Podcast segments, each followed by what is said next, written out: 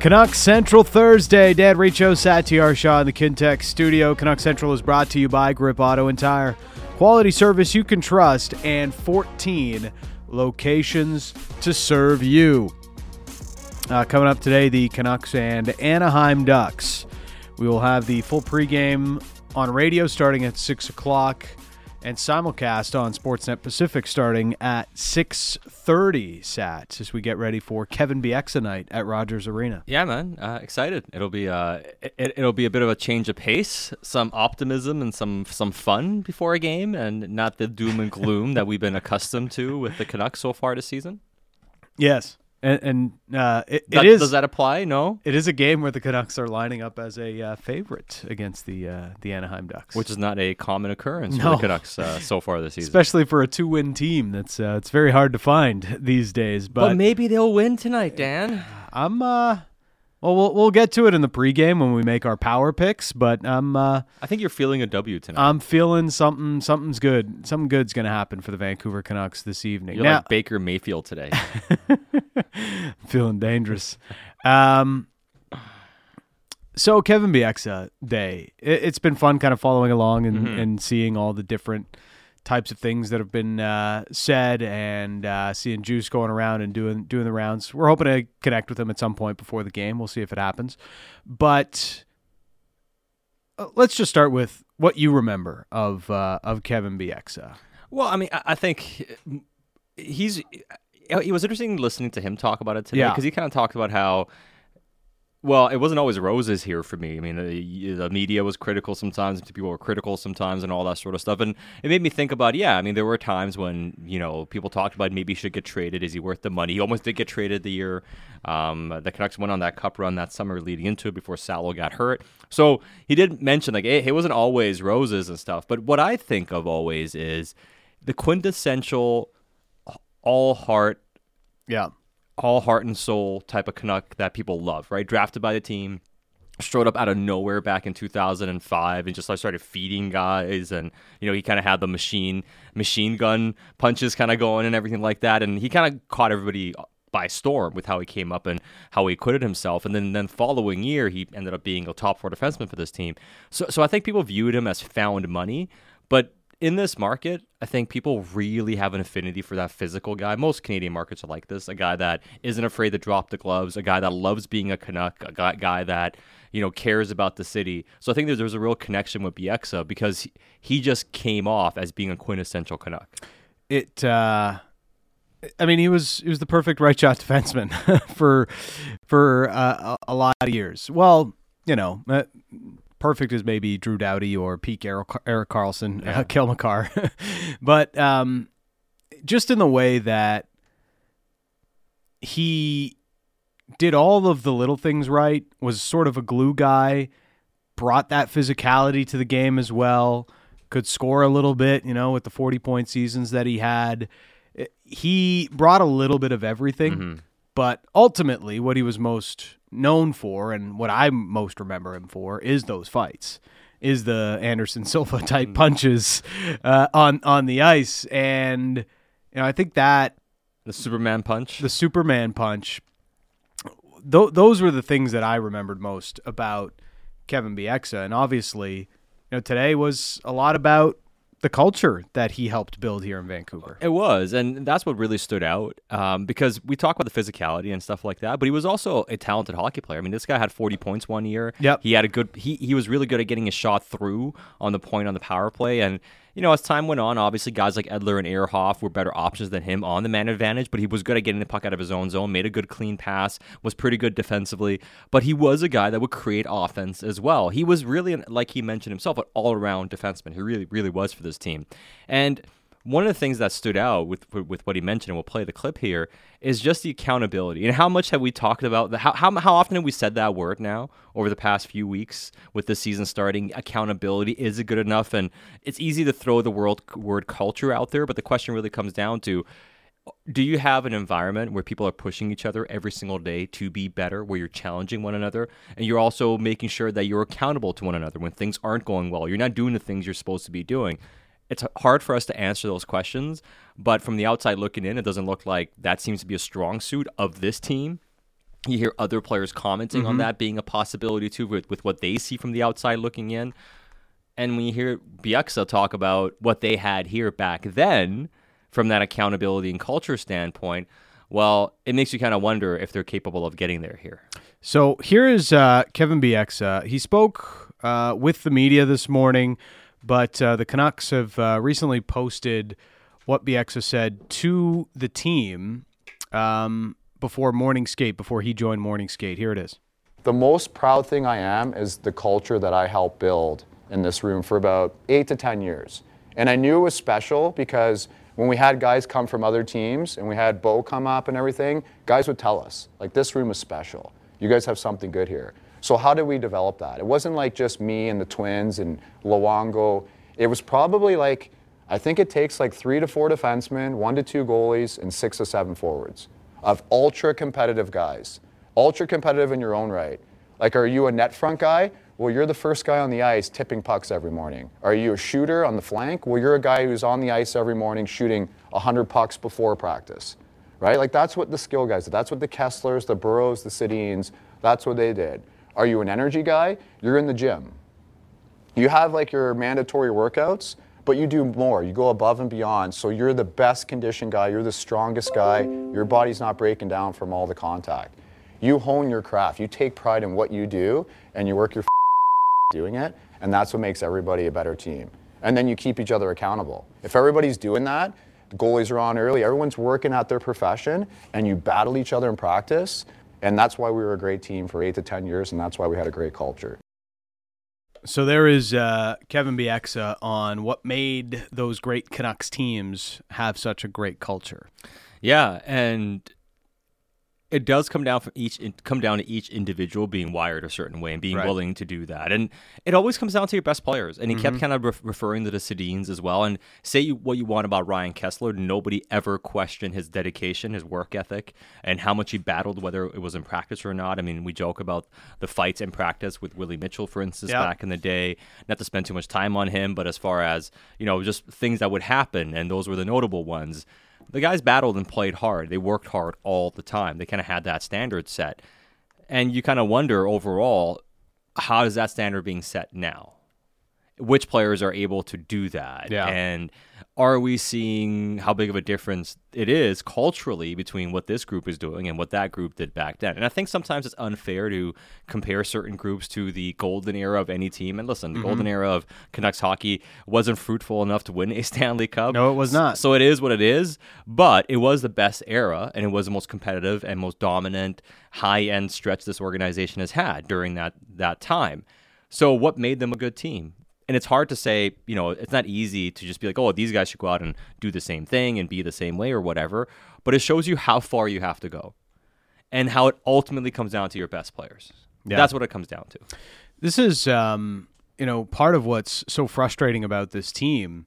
That there was another small bit in BX's larger um, talk with the team where he just, you know, he sort of mentioned how you have to go through tough times to really find the best version of yourself. Uh, paraphrasing a little bit, but that's essentially what he said. And they went through the tough times and they came out on the better side for it.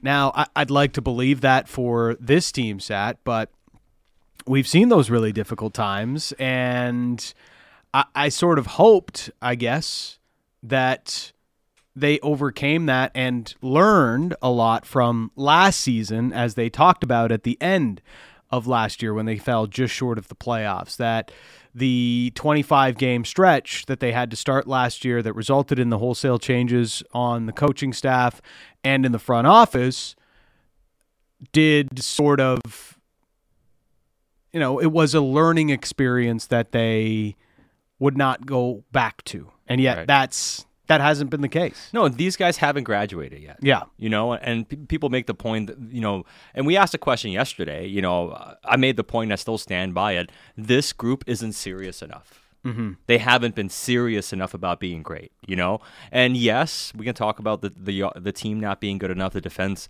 needing improvement and there are a lot of things that have to go their way but there are certain things you can control as an individual that you don't need to have your surroundings be perfect for you to establish day in and day Yeah. out. And, you know, Torgi makes the point. I'm not comparing the two, but Luke Schenn seems to be like Bieksa in, in a lot of ways, but you need more than one guy. And we posed a question yesterday like, who, who on this team continually shift in, shift out, game in, game out, plays quote unquote winning hockey, does things the right way, or at least tries to and aspires to doing it consistently? There aren't that many. Yeah. You can point to, and even he has his moments, and we saw last year he had to go through his maturity, and a year before that. Luke Schenn, a guy, but it has mm-hmm. to be more than that. And what made those teams great is your best players were driven to be that way. The Sedins, how competitive they were and how hard they worked. And and that's kind of what you need to see from these guys. It's great to have supporting cast players, guys that can be followers. And if you have somebody who sets the standard, they'll follow along and you know they'll toe the line, they'll, they'll do what's necessary. But do you have those guys that inspire everybody else to do so, or at least or push them to do so? And that's something that hasn't been established here yet. Yeah. And I'm not optimistic about it being established with this current group. They need changes for that to happen. That's my opinion on it. But you know, it's It's been too many years of the same thing. Yeah, I mean, listen, uh, I'm not saying I don't believe in a lot of players here. I do, but I don't believe in the collective being strong enough together. They don't have the right pieces, and it goes beyond just having an imperfect and flawed roster. Yeah, and th- there's got to be a point where you know a, a change to the core is the next card that front office plays to try and find the right mix, to try and get a better mentality out of these players Yeah. than what we've seen. How many times have we heard these Yep. things? I mean, it's not the first time we're talking about. Well, this. now now they've threatened it, you know. Yeah. and that came out actually publicly now. So yeah, I mean, you know, you could point back to a player, some players in the past, and, and the thing is, it's easy to say, hey, you let these guys go, like say Markstrom and Tanev, who became like that with their with their habits and how hard they worked and how they established themselves. I mean, Tanev, as far as how he worked, he was that type of player. It's it's easy to say, hey. We should have just kept those guys. And yeah, ultimately you can look back at 2020 hindsight and say, should have probably kept Tanev. Considering what you're spending on the defense and the other moves you made, you'd rather go back if you had you know, your druthers go and, and Yep. make that type of a move, but it's easy to say say so in hindsight. It always came down down to do you have the group that can graduate and become that individually here, or who are you replacing that with? And they haven't been able to replace that. And going back now to 2020, it's been an issue here with this team. Um, it, it definitely has been. So you, you look at uh, a couple of these texts here 650, 650 um, on the Dunbar Lumber text line. Uh, juice is the definition of a Canuck on and off the ice. Uh, does the one day contract allow the Canucks to dress BX? That's from Snoop the Dog. No, no, no, it does not. So um, it, it, it was fun to see him at the morning skate, but you won't see him actually in the lineup tonight. So one thing I, I wanted to talk about with Oh, You know, for instance, I see people mentioning here too, like you know, who else, and we'll get to what you're going to get to in a second. But a lot of reaction to, well, there, are, you know, guys like Bo do play the right way all the time. So does Quinn and all that sort of stuff. Well, I think Quinn's getting there. I think he can. He's been a bit back. He's been a bit injured, but I think it can still get a lot better. And Bo works hard. He does. But the defensive habits are not good. The PK habits are not good. Yeah. You know, those things aren't good, shift in and shift out. There are a lot of responsibilities that are not fulfilled consistently. You know, and, and and you can't just point to him and say it's him. It's not. It goes beyond him, and there are more players that are like that. But as far as setting that standard day in and day out, I don't think that's that's happened.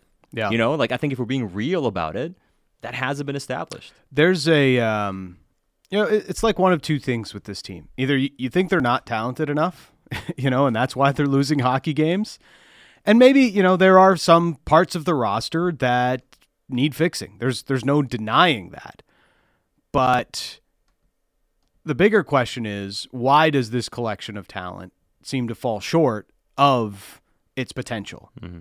And not just that, as you like to say, Sat, why can't they become a greater sum of their parts? or at least live up to your the sum of your parts. Don't be lesser than the sum of your parts. I mean, it's one thing to be optimistic and say be greater than the sum of your parts, and that's a.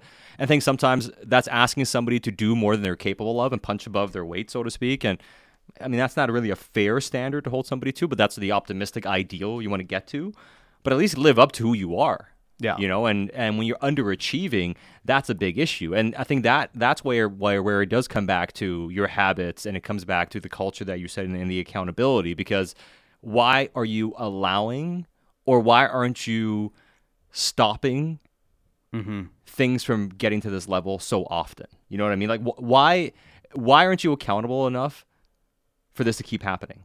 Yeah. You know, it's like it's like doing the same thing, getting in trouble for it all, you know, comp- repeatedly, but then you don't learn your lesson. Yes. it's, it's the same type of thing here, right? It's year in year, year in and year out. Uh, and it hasn't changed. And look, y- you can put that on Horvat. You can put that on some of the other teams. Collectively, it has not been good enough. And there's there's definitely blame to go around the entire roster with where they're at right now. As far as tonight goes, it, so one thing that is quite obvious with this team right now, Sat, they are not scoring uh, up to their potential at five on five. Um, the numbers aren't really all that pretty. Sort of the metrics put them in you know, bottom five of the league and how they're they're generating chances at five on five. And what we've seen Boudreau do now with with Boeser out of the lineup is go back to a strategy he had towards the end of last year, mm-hmm. and that's just load up the top six with my best six forwards and hope they win the game for us, and hope the bottom six does their job and plays at about even. Because right now, like the Canucks aren't getting anything from their bottom six, and Boudreau has loaded up Miller with Horvat, and he's got Pettersson with Kuzmenko and and Mikheyev, and it mm-hmm. just feels as though they've gone back to as he looks to find ways to get results, they've just decided we're going back to being a two line team. I, I think that's the your best option at this point, especially when you're not winning. Nothing replaces, nothing is more impactful than having better teammates. You know, we were talking, we talked to Shayna Goldman about this yesterday. If you missed it, it's on the podcast about the, power play and loading up and Yeah. the whole idea of, you know, um, how to create more offense and the best strategy to get there. Do you do you kind of spread things out? Do you load it up? And at this point, with how the Canucks are struggling, why try to go with three lines? Just try to create two lines that are generating offense and at least either winning matchups or or taking it to a draw. And what is interesting though is you start looking at you know that revolving door centers now behind it. Nils Aman done a fantastic job establishing himself as a center. Yeah. But that other door is just revolving. Studnicka already.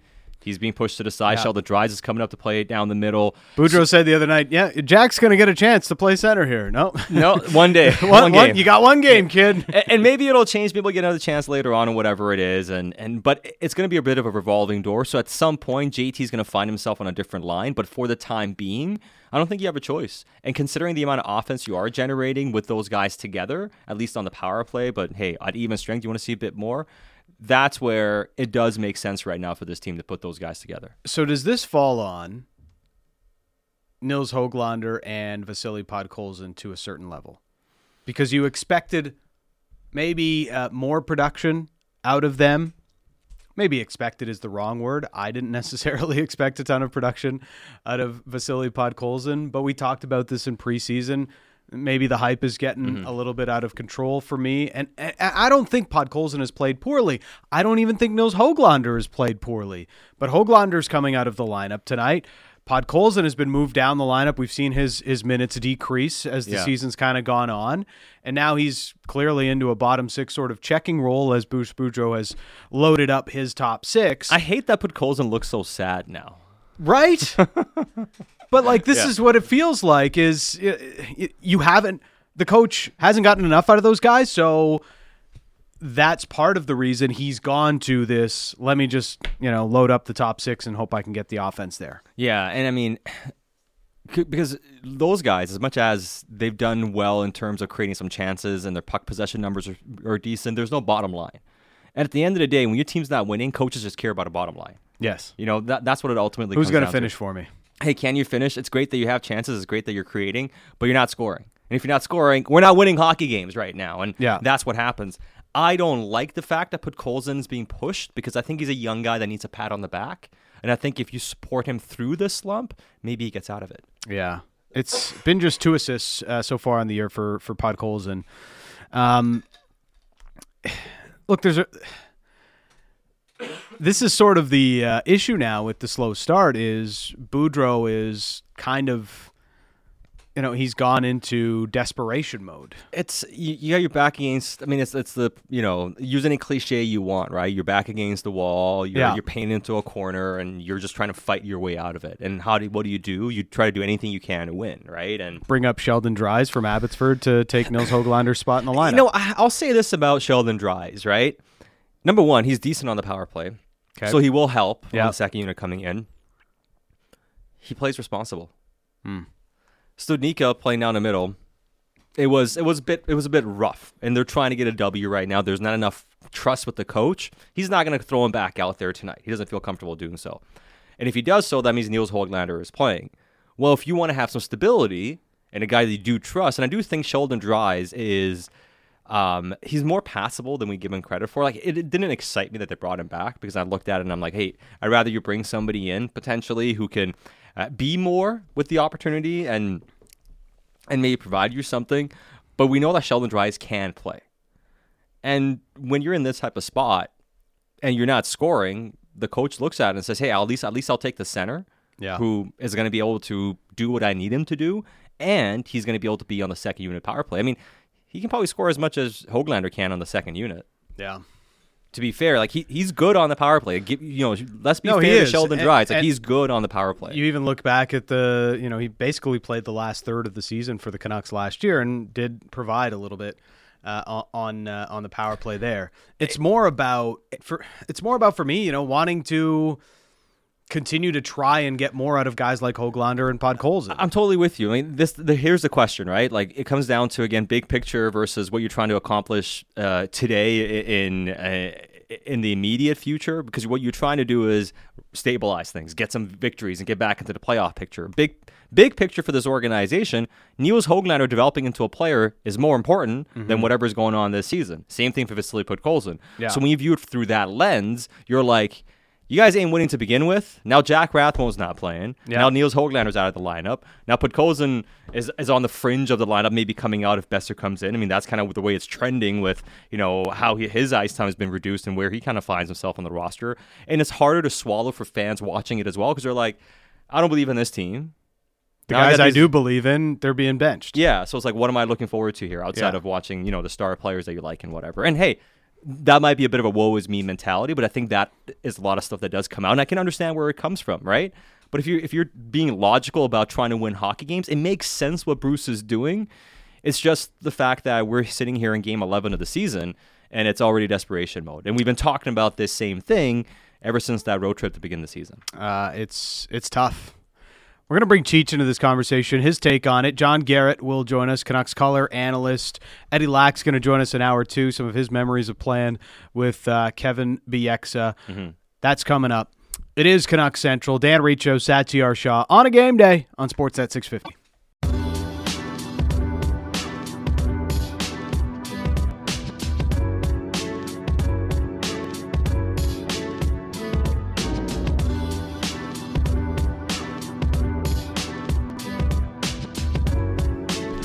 Canucks Central in the Kintec studio. Kintec footwear and orthotics. Canada's favorite orthotics provider, supported by over 1,500 five star Google reviews.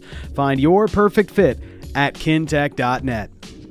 Canuck Central is brought to you by Grip Auto and Tire, quality service you can trust, and 14 locations to serve you.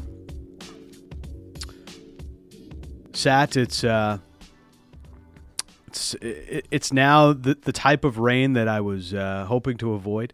Oh, yes. Yes. The torrential, the atmospheric rivers. Yeah, you know what kills me uh, uh, about this? Like, producer Josh was uh, one of those. I was like, no, I'm I'm tired of like all this sunny like late summer stuff. and I walk into work today, and he's like trying to tell me that no, no I I love all this rain. This is great. He's like trying to talk himself into it. yeah. No, I mean honestly, I don't mind it. Uh, the thing that's um, and this is a f- big time first world problem, especially when we're you know we have to do like TV and stuff or Yes. whatever, and you know we have like it's it's hard to avoid getting drenched trying Yeah. to get to from uh, point A to point B. That's the worst part of it. But outside of that, it's fine. We can handle it. That's all right. We'll we'll, we'll It's be not too bad. Uh, let's bring Nothing in a rain jacket won't hurt. won't won't help.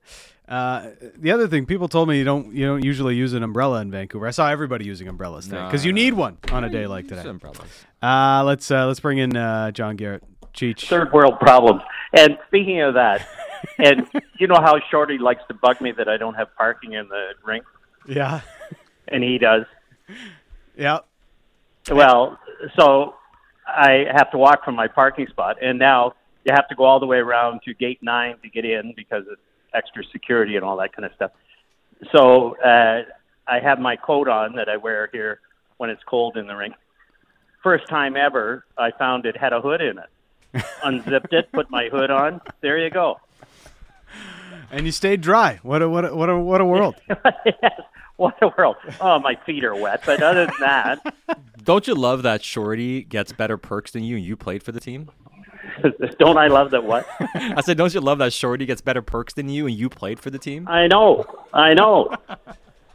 What's up with that, Cheech? We need to put in a petition of some kind. Well, his 25 years and all that, and he gets a cake and all that kind of stuff. So I guess, you know, he can, See, if you weren't he do- holds that. And if you weren't doing so many, he many does do some stuff. He hosted the uh, Sportsnet announcement Yeah. a couple of days ago. So he does stuff like that for them. And if for a parking spot, yeah, why not? I'm, I'm not that bitter about it. just slightly. Uh, it's uh, John Garrett joining us, uh, Canucks color analyst. Um, it's uh, it's Kevin Bieksa night. Uh, what do you remember of Juice? Well, his competitive spirit. I, I got to know Kevin uh, fairly well when he first came up. Uh, him and his dad Al were in um, St. Paul. And the Canucks were playing against the Wild, and uh, Kevin was just coming back from an injury, and uh, they decided that they were going to send him to Manitoba just for a couple of games of conditioning. And uh, I was doing another game someplace else, so I didn't leave with the team after the game and uh, Al and Kevin and I sat at the St. Paul Hotel and had beers and talked about. And Al, because uh, he's in between Kevin and I age wise, he's closer to me than he is the other way. So we, we got to talk about old players, and uh, Al's just a salt of the earth kind of guy, and uh, he's a union leader now, and he lives out here, but. Uh, back then he was still in Hamilton, and uh, it, it was just so great to meet Al, and then to see what Kevin was like sitting beside his dad, and then we were talking over beers and uh, his thoughts on hockey, and uh, he really got I got to know him as uh, such a fierce competitor, and yet uh, such a young guy that really loved the game, and I think that's something that he showed. Uh, and one of the reasons he was such a good leader on the team when uh, the team was really, really good with the Sedins and Roberto, and uh, you go up and down that roster when they won the President's Trophy back-to-back years. And, uh, he, not just being competitive and, and fiery, and uh, but he loved the game so much, and he loved to have fun while he was playing the game, and uh, I think that's a real trait that is gone from most of the players now because it's such a business and it's a 12 months of the year type thing that uh, you lose that fact that you grew up, you you started playing, you never thought you were going to make the NHL, and you make the NHL and you're making a great living out of it, but it's still fun. It's a game, and uh, Kevin had that attitude along with everything else that he brought to the game. I mean, I think that what stood out to everybody, the first thing that stood out was the fact that he was so physical. And I remember, I think the first uh, fight he got into was with Byron Ritchie against the Calgary Flames. And you know what it's like in this market? People love the physical hockey player, the guy that'll drop the gloves, the guy that will lay out the big hit, especially if it's a player that was drafted by the team. And I think that fight really set the tone for the type of player he was and really began that love in a lot of fans had with Kevin Bieksa. Yeah, you know, I I don't. Uh, he does that one little bit. Uh, they fans here love the physical play, and and you look at guys like Stan Smyl and Harold Snepsts and, and Tiger Williams, and you go up and down, and uh, Garth Butcher when he was playing. The fans like that. The fans like that. But Kevin was uh, not only was he tough and not that big. Sad, you know what's Kevin Wade? At the very most, 190. Yeah. Very most. I, I'd say he's probably closer to 180.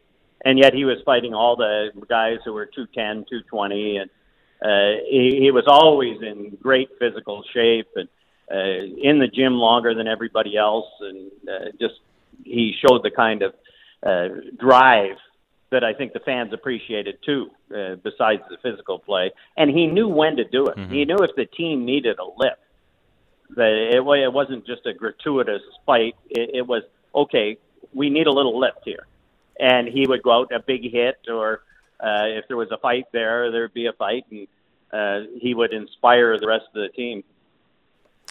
John Garrett, our guest here on uh, on Canucks Central. So uh, one loss and, and the sky is falling. Uh, the uh, Canucks uh, losing to the Devils the other night. you know, I I thought they played an okay game, uh, Cheech. It's just you know, w- when they have those breakdowns, there's such big breakdowns and the two on ones impossible to save for for Demko backdoor plays impossible to save for Demko it just it, it's it's the big breakdowns that are continuously and have crushed this team through the first 10 games well and and they they keep using the word fragile and uh, I used it really early this season after they blew the first three leads that it, the shots on goal were 7-1 at one point. Yeah. And the Canucks had two grade A chances where they were in behind the defense and didn't convert. They, both of them, they were sliders right into the goalie. And the goalie, uh, okay, good saves, but not great finish by the Canucks. And uh, then when the power play came and they, on a penalty that uh, you shouldn't have taken, and they score seven seconds in, and you could just see the fragil- fragility of the team and uh, the deflation of the fans, and it was, uh, and then it snowballs. And like you say, that you press and there's two on ones, and then you don't play the two on ones very well, and uh, there's not a whole lot of Quinn Hughes in the league. And you saw the way Quinn Hughes played the two on one in the third period, where he did go to the guy with the puck, but he made sure that that pass wasn't going to go through. He had his skates lined up, he had his sticks line, stick lined up, so that the pass wasn't go- going to go through. And the guy threw it right into his skates, and there was no shot.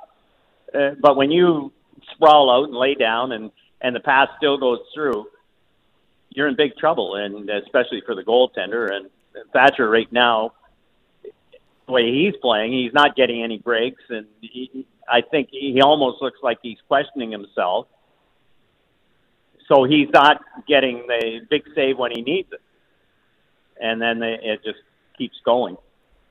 Well, it has kind of just really snowballed that way. You mentioned that fragility, and the the thing that's been frustrating is that we've seen this story the past few years with this team. I mean, it's three years in a row. In the beginning of the season, things have gone off the rails, and they've really stayed off the rails long enough to essentially sink any chance they had of being play- a playoff team. And I know they made that push last year, and and I wonder from the body language sometimes they know how hard it is to try to recover and make the playoffs. And last year, despite the run they made, Cheech, it came up short. So mentally, how big of a hurdle is it when you fall back, you fall off early to start off the season, and things start going sideways for you? You know how hard it is to get back once you are out of it. Does it seem even more and more daunting in this moment for these guys? Yeah, and I, I think the guys who uh, last year were the star players and uh, who feel more responsible JT Miller is is my example that I'm going to use. I, I would think Elias Pettersson, who's been pretty good this year, uh, the last game in particular, he he didn't do much, and it was almost like he was trying to do too much. Uh, Bo is is getting the power play goals, and and Bo is putting the puck in the net. He's got some finish. But, but JT, I thought the Pittsburgh game where he had the one rush and he skated wide was about the only time this season where I've seen him use his speed, where he's actually been uh, using his speed wide. And uh, last year, how many times do we see on the rush where JT was dangerous, where he would uh, get a defenseman crossing over or, or standing semi still, and JT would just blow by them. And we haven't seen that this year. Mm-hmm. And I, I, I think part of it is the fact that they're taking it on themselves to say, well, okay, here we go again. We better get going. And last year it was they put themselves in the spot where uh, in December, and uh, you know it's just the start of November, so they're ten games in. There's time you can turn it around, but as you say, you don't want to end up where you have to play 700 hockey yeah. just to make the playoffs. Yeah, they they've got ten games to uh, to American Thanksgiving, and uh, they'll need to win uh, what seven of those ten to, to get back to 500 by the 20 game mark. It's uh, it's already kind of getting daunting. But uh, you mentioned Miller there, Cheech. Um, do you like uh, the move to put him back on the wing? Yes, I do. Yeah, oh for sure. because when you play wing, you have to get more involved physically. Puck comes around your side, you know the defenseman's pinching in, you're going to get hit and you when you're forechecking, you're in first. You're going to hit the guy. Uh, to me, it's uh, a chance for you don't don't have to skate as much either, but you have an opportunity to get more involved physically right away every game.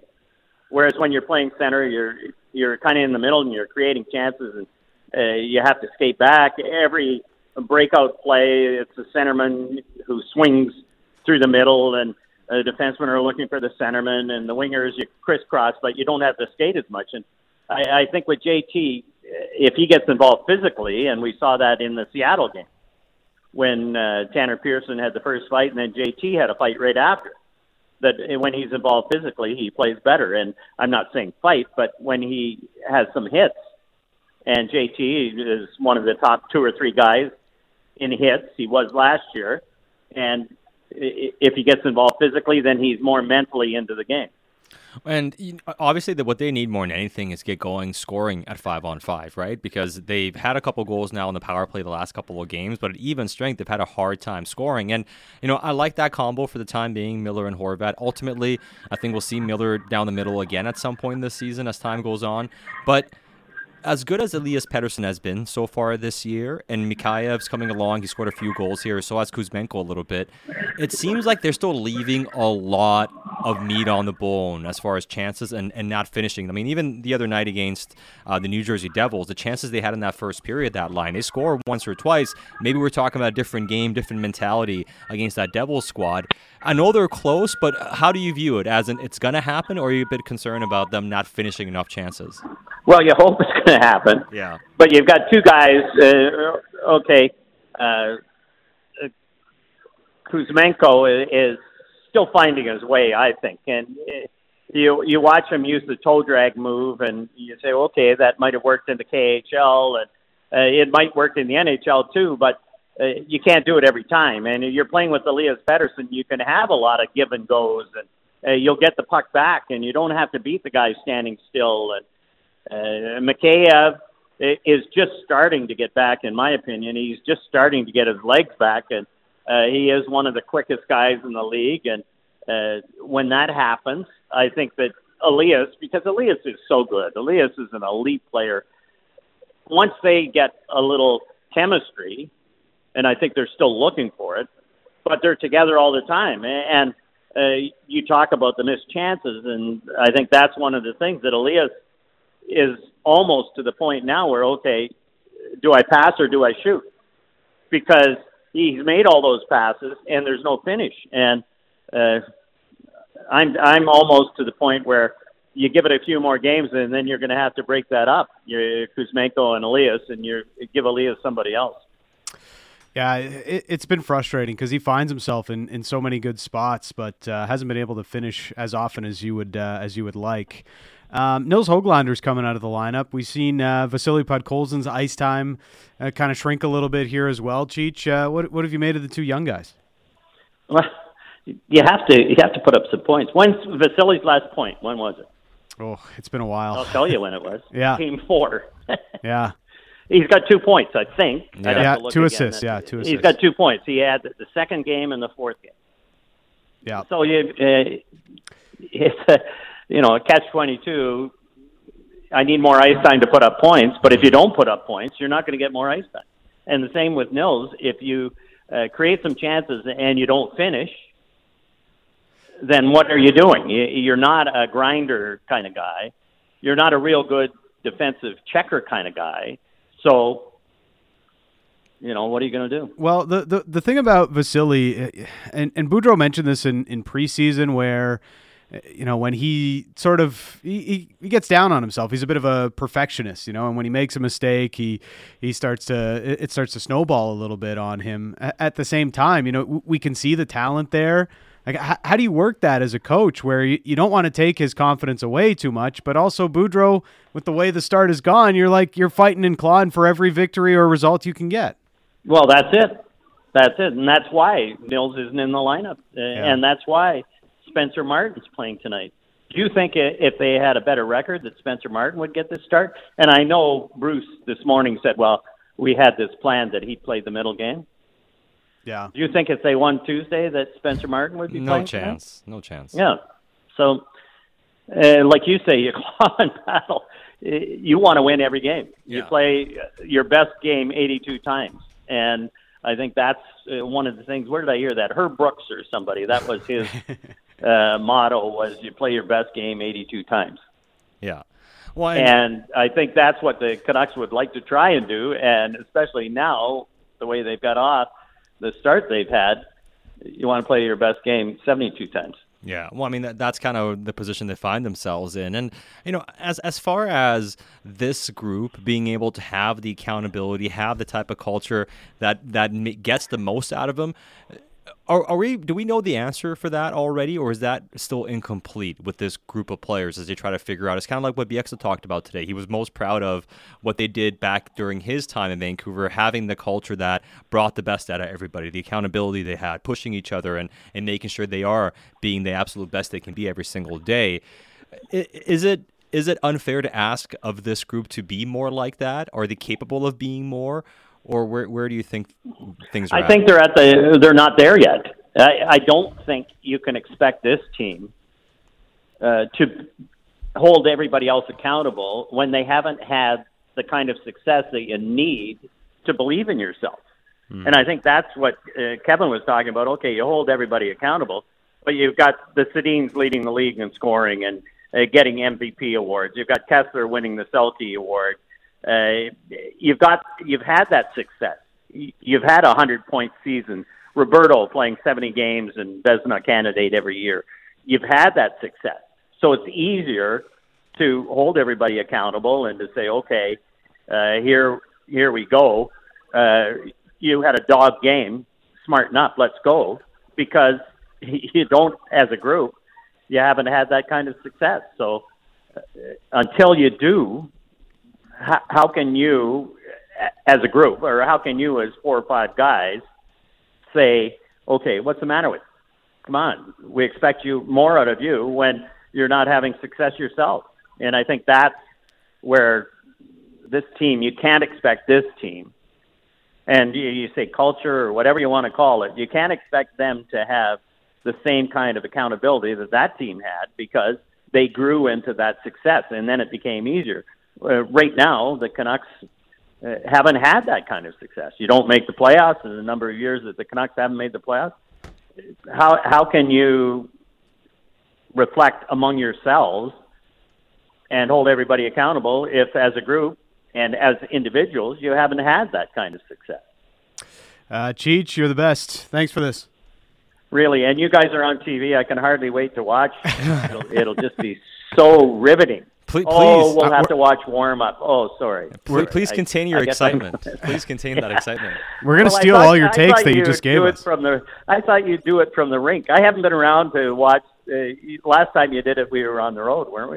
Yeah, yeah. Yeah. Yeah, so uh, I, I thought you would be at the rink here, and you're not. So. No, we'll be at the rink for intermission though, for the second intermission. Oh, just for intermissions. Yeah, well, we're here at the studio for pregame, and then we're Yeah. gonna boogie over to the rink as soon as it ends. Yeah. Well, I'll have to turn off the World Series game so I can watch part of the pregame.